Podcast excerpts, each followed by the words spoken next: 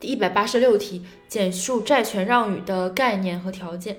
首先，债权让与，债权让与的概念，债权让与是指在不改变债的内容的前提下，债权人与第三人订立合同，将其债权移转给第三人享有，就是前提是不改变债的内容。然后，债权人与第三人，他们两个是当事人，签订合同将债权移转给第三人享有。它的条件呢有三点。首先有债权，然后有合意，然后有可让与性，所以就是有债权、有合意、有可让与性。有债权存在有效的债权，有合意，让与人即原债权人与第三人达成合意且不违反法律规定。有让有可让与债权具有可让与性，有债权、有合意、有可让与性。